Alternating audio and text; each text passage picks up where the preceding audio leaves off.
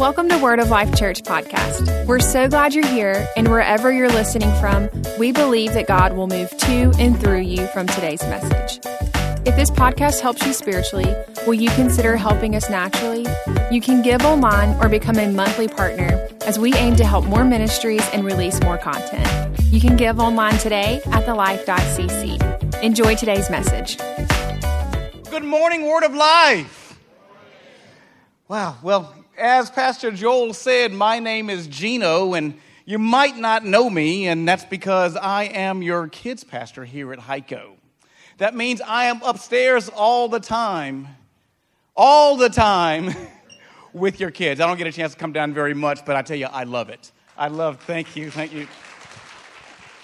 I absolutely love being upstairs with your children. And I want to thank you guys for entrusting me to actually be with your kids. I mean, that speaks volumes. You know, you don't just um, allow your kids to be with anybody.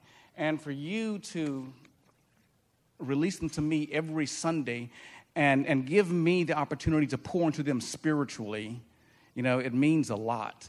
And your kids are actually being poured into, and, and I'm learning a lot about you guys too. Your kids love telling everything.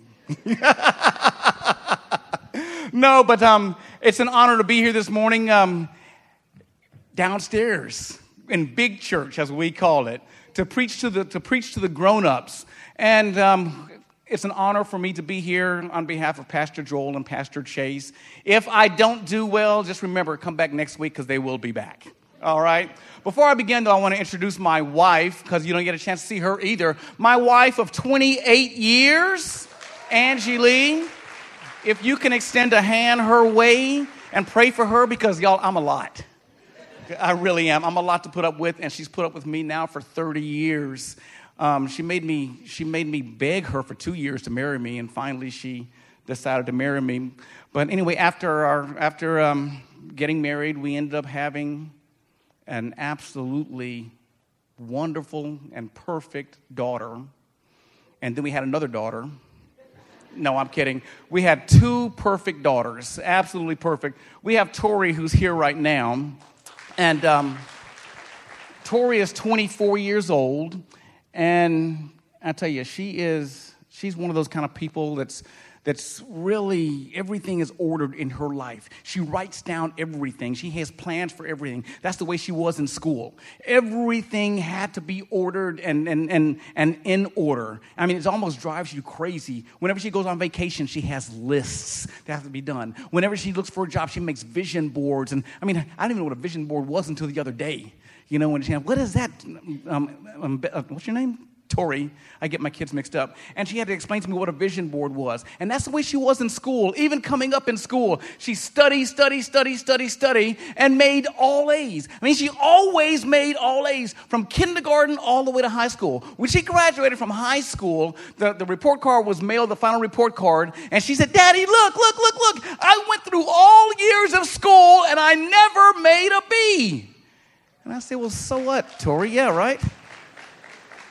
I told her, well, I never made a B either. I made straight C's. No, no, but the thing was, you know, I was the other way around. Now, I wasn't dumb. I mean, I studied and I studied and I studied and I knew the material. I just didn't test well. Anybody else like that? You know, you can know the material, but just don't test well. And that's the kind of person I was. Now, Bella, my baby child, She's 18, and my watch just went off. She just set the alarm off at home, which means she's on her way now, late. But she's on her way. She got all A's too. Well, all A's and B's. She did very, very, very well too. But during her whole high school, I guess, career, I never ever saw her open a book. I never even saw her go in her book bag. But she got all A's and B's. Like, how in the world do you do that? She said, Well, Daddy, duh. I just found out what was going to be in the test. Well, how do you find out what's going to be in the test? She would go to the teacher. You know, she's not really tall like me. And and that's not funny. And, uh, but she would go to the teacher, and she's this high, and she'd go to the teacher and cut her little eyes like this. Miss So and so, what's on the test tomorrow? And the teacher would tell her. The teacher will say, the first question is, the first question is this, the second question is this. So she knew exactly what to study. She even had a teacher, yeah, right, wow, that's what the teacher, she even had one teacher say, girl, it's the same test that I gave to the students yesterday, ask them. You know, or it's the same test that we did last year, you can find it online. So she went online and found all the answers and found all the questions. Wait, how smart is that? Well, today, I'm going to give you some questions and answers to a test that, unless you know what it is, you might fail. Do you know that when we die and go to heaven, we have to face God? And when we face God, He is going to give us a test. He's going to have some questions. And sadly, a lot of us aren't going to be able to answer the question. We're going to get to heaven and find out all this time that I've been on earth, I've been preparing wrong. I've been preparing wrong. So today I'm going to give you some answers. First of all, before we even get started with that, what I want to teach you today is how to make a difference in your life. Because when you get to heaven, and a lot of people don't know this, but this is simple theology, but when you get to heaven, a lot of people know about the judgment, but a lot of people think there's just one judgment, but there are actually two judgments. Two judgments. And the first judgment is called the Great White Throne Judgment. And all the great white throne judgment is it's the everybody judgment. Everybody has to go before the great white throne judgment. And that's from Adam and Eve to the end of time. Everybody has to go before the great white throne judgment. And all we're doing is we're standing before God. In fact, this is what it looks like. It says it very clearly right here in the book of Revelation. Revelation 20, it says, Then I saw a great white throne and him who was seated on it. And by him, he's talking about Jesus. Jesus who is sitting on the throne. And the earth and the heavens fled from his presence, and there was no place for them. And that's just a fancy way of saying all time as we know it, all time has ended. Time is over with. And I saw the dead, great and small, that's everybody, standing before the throne. And books, and books, plural, books were opened. Another book, singular, was also opened. So when you get to heaven, you're going to see a pile of books, and then you're also going to see a book. Now, that book, well, I'll get to that in a second. That book is called the Book of Life. Then it continues on the dead, and when he's talking about here in the dead, he's talking about the spiritually dead. Because everybody's already dead. So what he's talking about here is the people who are dead spiritually were judged according to what they had done as recorded in the books. So, what this means is when you get to heaven, you're going to see a pile of books and you're going to see a book. And everything that you have done is going to be written down in the books. Everything you have done, good or bad, is written down in these books. Isn't that the worst news you've heard all day? Because I'm thinking back to my sophomore year of high school. Dude, I've got volumes. It's all written down in these books.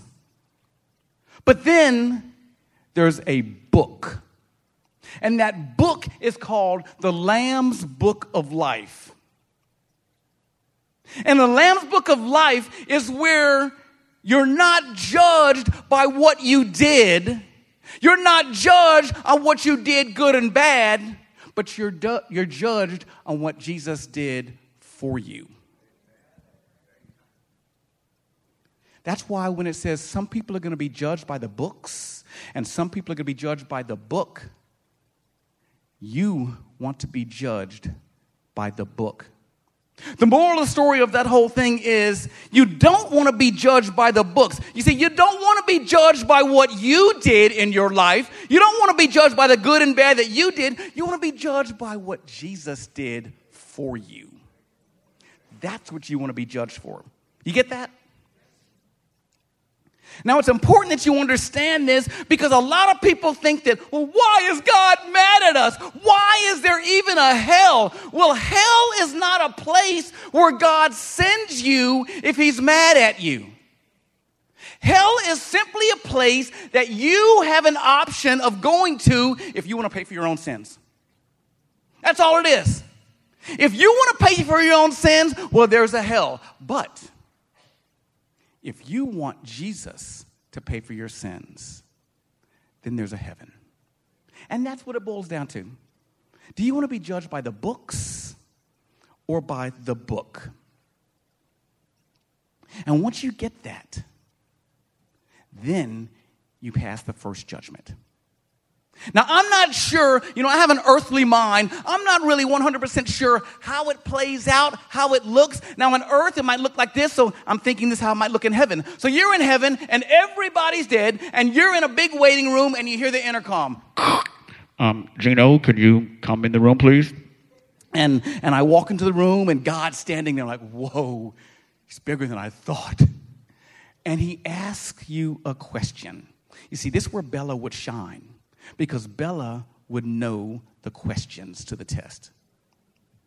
This is the first question Geno, what did you do with my son? What did you do with my son? And the way you answer that determines whether you are going to be judged by the books or by the book.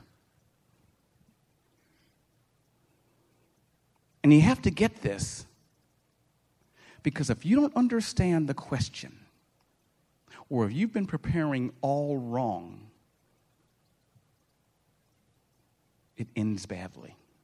Let me show you where it says that.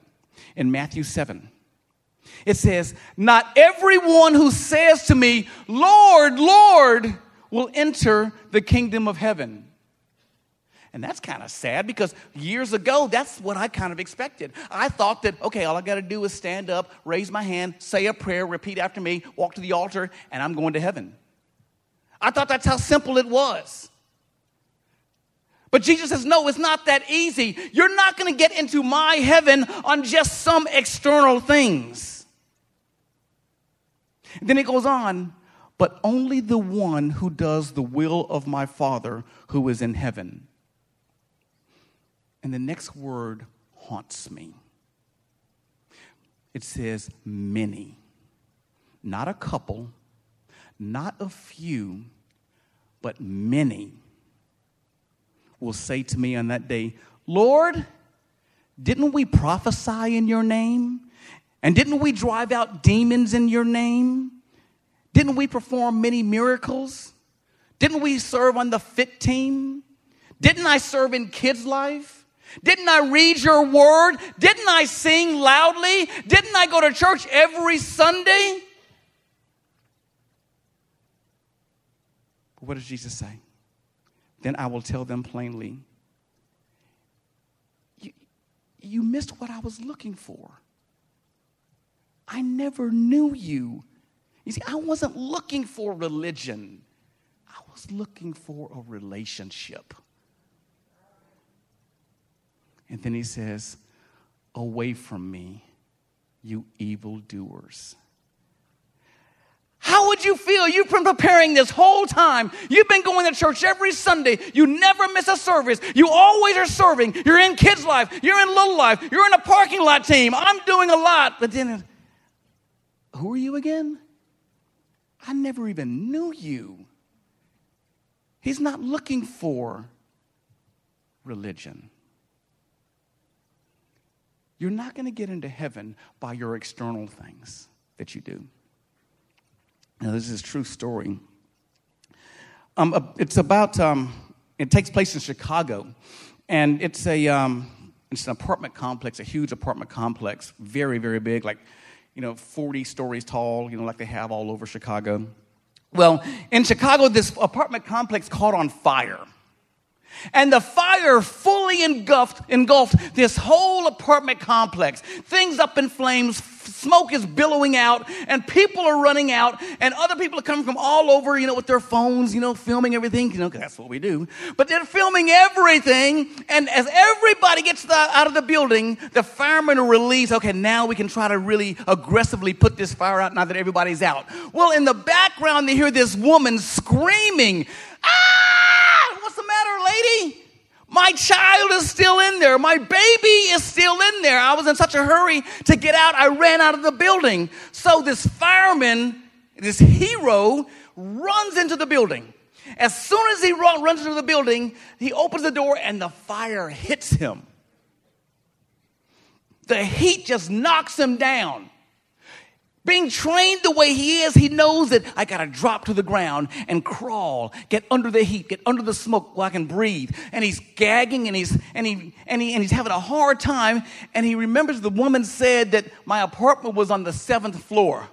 Well, the, the elevators are down because of the fire, so he's crawling up the stairwell okay, this is the first floor. And he finally makes it to the seventh floor and he's looking for apartment number 712 and he's crawling in the stairwell, feeling the numbers. He finally gets to apartment number 712, gets inside the apartment, smoke and fire everywhere. He's crawling, he's crawling and crawling, finally makes his way to the nursery, feels around the floor, and feels the feet of a baby crib stands up and reaches inside the crib, grabs the baby, sticks the baby in his coat, and drops to the floor again and crawls back out of the building. True story. Gets out of the building, gets about 30 feet from the building, and the building behind him collapsed. The crowd goes crazy. Wow, what a hero, what a hero. I mean, he's a, and he's tired and he's exhausted and he can't breathe. The mother runs up to him and he reaches inside of the coat and reaches inside and passes her a doll. He grabbed the wrong thing. He felt the head. It felt like a baby. He felt the body, the clothes, the little booties on the feet. It felt like a baby. But what it was was a perfect counterfeit of a baby. Same on the outside, but empty on the inside. And sadly, that's going to be so many, so many of us when we reach the kingdom of God. We're going to be, we're going to, well, didn't I go to church? Didn't I read your word? Didn't I do this? Well, God's going to say, yeah, you have something on the outside, but you're empty on the inside. I wasn't looking for your religion. I wanted to know you. I wanted a relationship. So that's why when you're asked that question, what did you do with my son Jesus?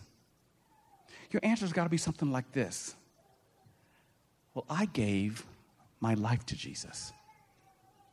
I gave my life to Jesus. I didn't just read your word. I didn't just sing some songs. I didn't just serve on the parking lot team. I gave my life to Jesus. That's how you get a relationship with Jesus. So that's the judgment that a lot of people know about. But what a lot of people don't know is once you pass that judgment, you're in heaven. But once you get into heaven, there is a second judgment. Now, I guess you could say judgment because it's not really, it's almost like an, an award or a reward. You know, it's kind of, it's, a, it's, a, it's a reward or an award judgment. It's like when you go to the Olympics and you see the Olympics and everybody's in the hurls and you know you're, America's winning or whoever's winning and then when they they play the national anthem and the person at the top at first place, second place, third place, everybody's happy for the first for the first place guy. Yeah, he did a good job. Well, that's what this judgment is all about. And in theology, it's called the judgment seat of Christ. The judgment seat of Christ. And this is a whole nother judgment because the first judgment is almost, it almost seems like there's, there's two narratives. The first judgment is all about free and all about grace and all about mercy. There's nothing you can do on your own to get into the kingdom of heaven. It's all about Jesus, right? That's how you get into heaven. But then there's another narrative that says, well, it's about your actions and your works and your deeds. Well, which one is it? Is it for my works or is it for grace? Well, it's both. It's both. You see, the first judgment, which is about mercy, gets you into heaven. But the second judgment, which is about works, determines what your heaven will be like. It's an award judgment. And this is what it says here. This is it kind of explains it a little bit. In 2 Corinthians um, 5, it says, For we must all appear before the judgment seat of Christ, so that each one of us may receive what is due us for the things we did while in the body, whether good or bad. What is due us whether good or bad. You see? So that's how we know that that's a reward judgment. And we wonder, well, well, why is God interested? Why is Jesus interested in how you behave, what you do? Well, because there is an expectation that once you become a Christian, you're supposed to make your life count. You're supposed to make your life count. You're supposed to make a difference now. You don't just say, okay, now that I found, I found Christ, I'm going to sit in the back row of my pew or my chair for the rest of my life. No, now it's time to make your life count. So, once again,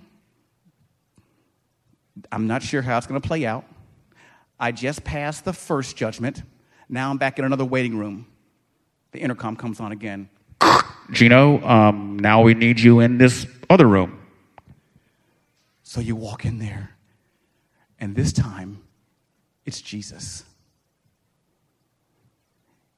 Here's your next question Jesus is going to ask you, What did you do with what I gave you?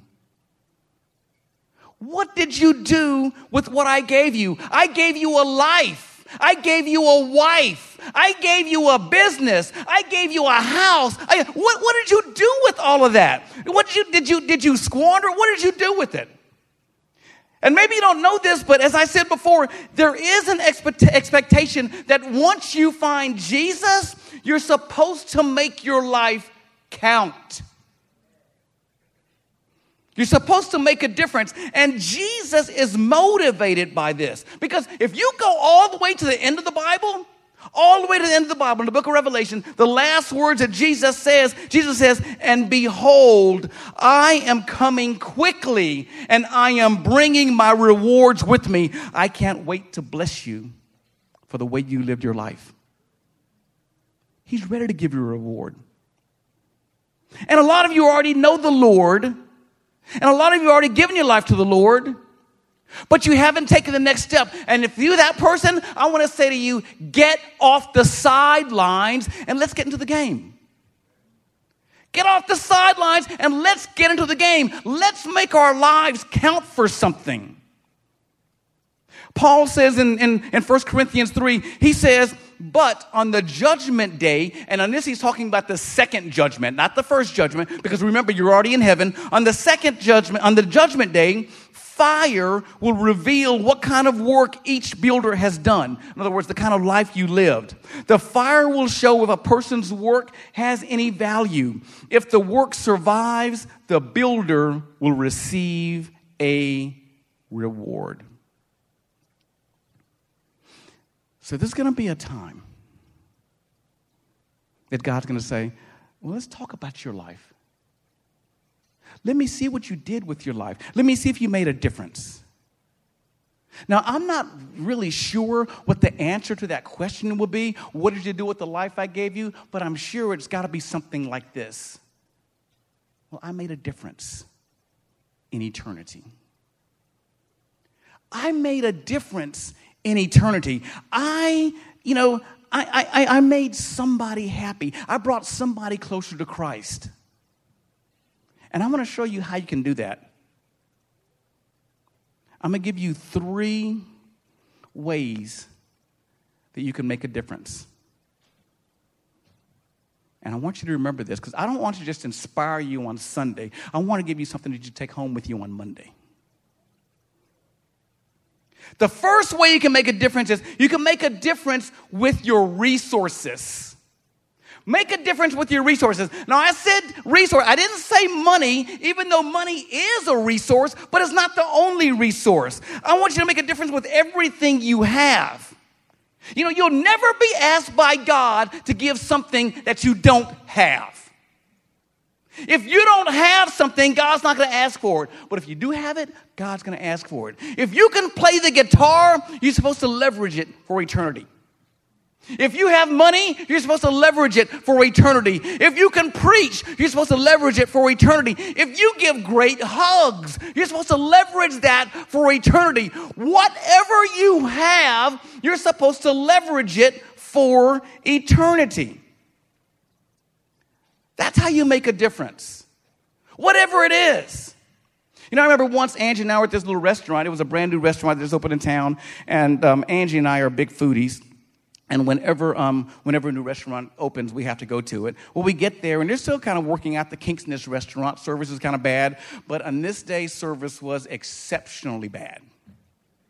So we get there to this restaurant, and this little waitress comes over, and you know she's really, you know, non-attentive, unattentive, non-attentive. What is the word? I don't know. She comes to us and hi, can I get your can I get your drink order? Well, yeah, give me a water. My wife, give me a water with lemon. And she disappears and never brings back water or water with lemon. Just never comes back. So finally, another girl comes and says, Hey, I'm so sorry about her, y'all. Here's your water. Here's your water with lemon. And then disappears again, and we're still waiting. Finally, our other waitress comes back, goes, um, Yeah, can I take your order? And we give her order, give, give her our order. And she takes it away and brings back completely wrong order. She gave us what she wanted us to have, I guess.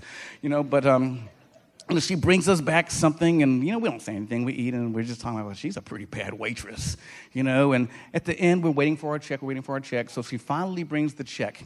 But the whole time while we're at the restaurant, we see her over in this side of the restaurant talking to people, over in this side of the restaurant talking to people, over in this side of the restaurant getting chastised by her manager and, and, and other coworkers. So finally, when she comes to, to bring us the check, we can look at her, we look in her eyes, and we see that they're red and she has tears coming down her eyes. And we felt bad. They're like, wow, we were talking about her, how bad of a waitress she is, you know, not knowing what's really going on in her life. So when she brought the, he brought us a bill, you know, I put my, my, my credit card up there, and um, Angie said, well, Geno, let's leave her just a really, really, really big tip. So that's what we did. We left her a really, really, really big tip. Well, she brought the, the, the check back and said, I'm, I'm, Y'all, I think y'all made a mistake. We said, No, we want you to have that. And she started crying. And we asked her, Well, what's the matter? And she started telling us about the abuse that she um, had to, had to uh, go through as a child. She started talking about that she had been raped. She talked about, I mean, all kinds of bad things that led up to this poor little 21, 22 year old girl's life. So Angie looks over to her and, and grabs her hand and says, Can we pray for you? And she said, Well, I'm Jewish. Well, let me tell you about Jesus.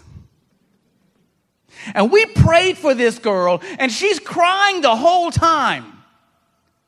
She gave us the biggest hug. You can see that her demeanor completely changed. She became a completely different person. Now, Sarah is her name.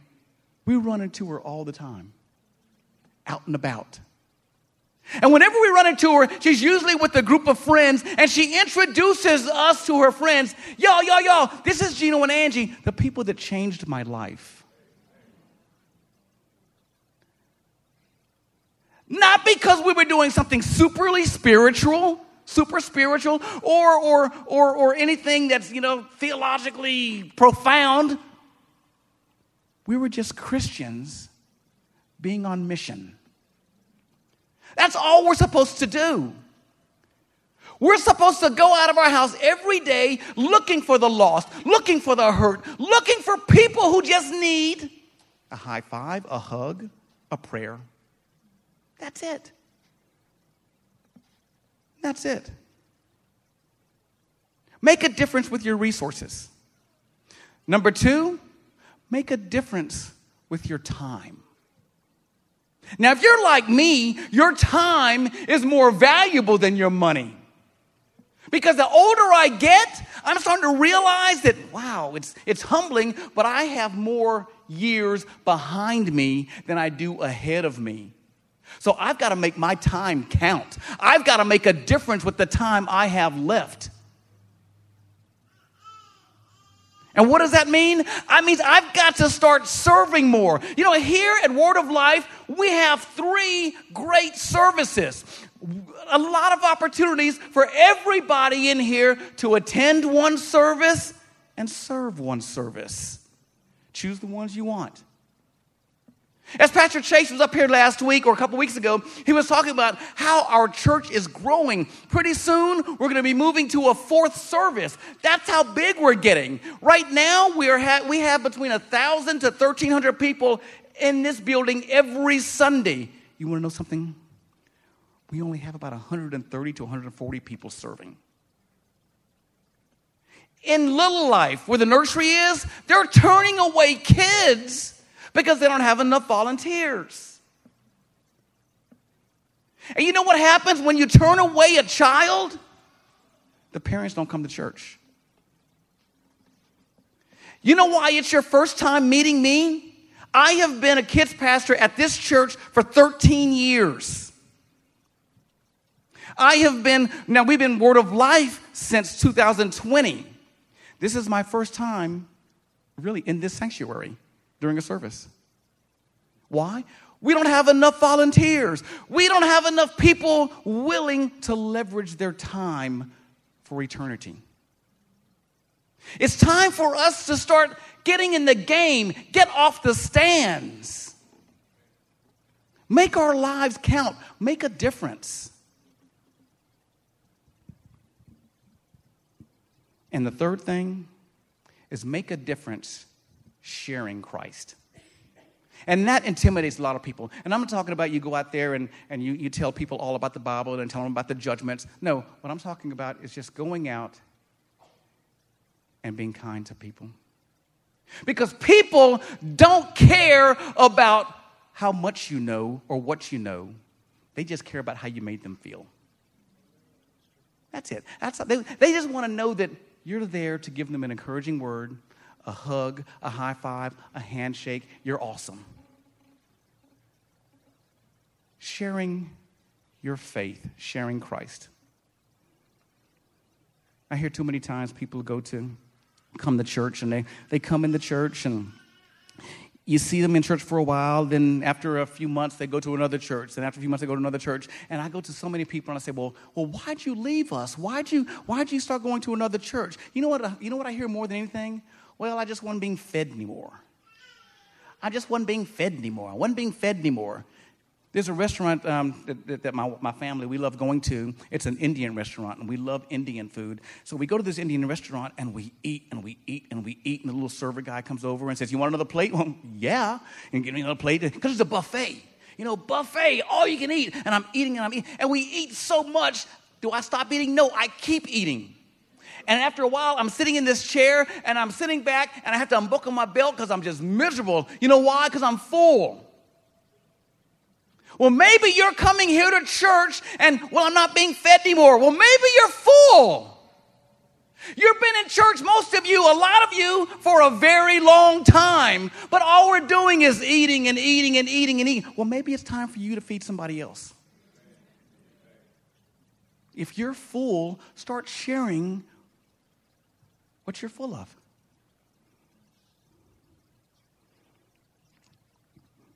In Kings, Second Kings, I'm closing. It's one of my favorite stories in the Bible. And it starts off like this Second Kings 4. It says, Now the wife of one of the sons of the prophets cried to Elisha, Your servant, my husband, is dead. You know that your servant feared the Lord, but the creditor has come to take my two children to be his slaves. So this lady's wife is, I mean, this lady's husband has died, and the creditors are saying, you owe us for the house, you owe us for the car, you owe us for the skateboard, whatever it is, and we're going to take everything you have, and we're going to take your kids. They could do that in those days. Thank God they can't do that in these days. Bella and Tori, y'all be gone. But anyway, um, you know, so thank God they don't do that these days. So Elisha said to her, Well, what shall I do for you? Tell me what you have in your house. And she said, Well, I have this jar of oil.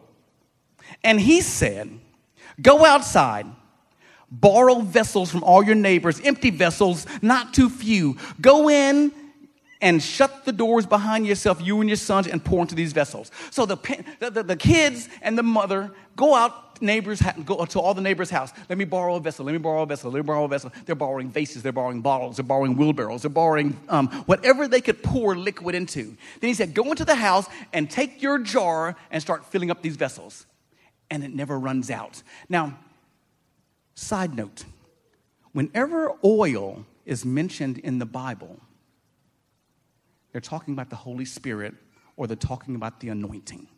So keep that in mind whenever you read about oil in the Bible.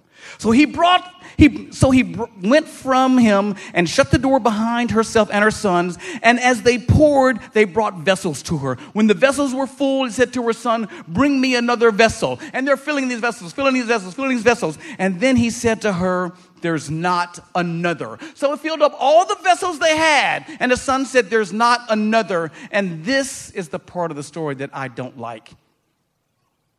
Because then it says, Then the oil stopped flowing. Now, yeah, the lady got, got enough oil in all these vessels to pay off her debts and keep her sons out of jail or whatever it was, and that's good, but it hurts me when I see the oil stopped flowing. You see, there's never ever going to be an oil shortage. There's never going to be a Holy Spirit or an anointing shortage. There's only going to be a vessel shortage. Don't let your vessel run out. The oil is always ready to flow. It's ready to flow on you, through you, so that you can fill your vessel and take it to others and help fill their vessels. There's never going to be a shortage of oil, only vessels. So make a difference. Make a difference with your resources, make a difference with your time, and make a difference sharing your faith. Let's stand. I want to pray for you, and then we're going to worship.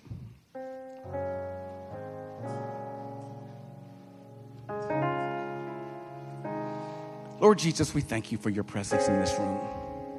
We thank you for your oil, Lord Jesus. We thank you for your anointing in the Holy Spirit. Lord, we ask for your leading. Guide us, direct us where we should go. Lord, get us off the bench. Thank you for giving us the questions and giving us the answers. Now maybe we'll be able to test well. Lord, we want to be able to make a difference in eternity. And the only way we can do that is if we serve. The only way we can do that is if we make a difference. Guide us, Lord. Direct us. In Jesus' name we pray. Amen.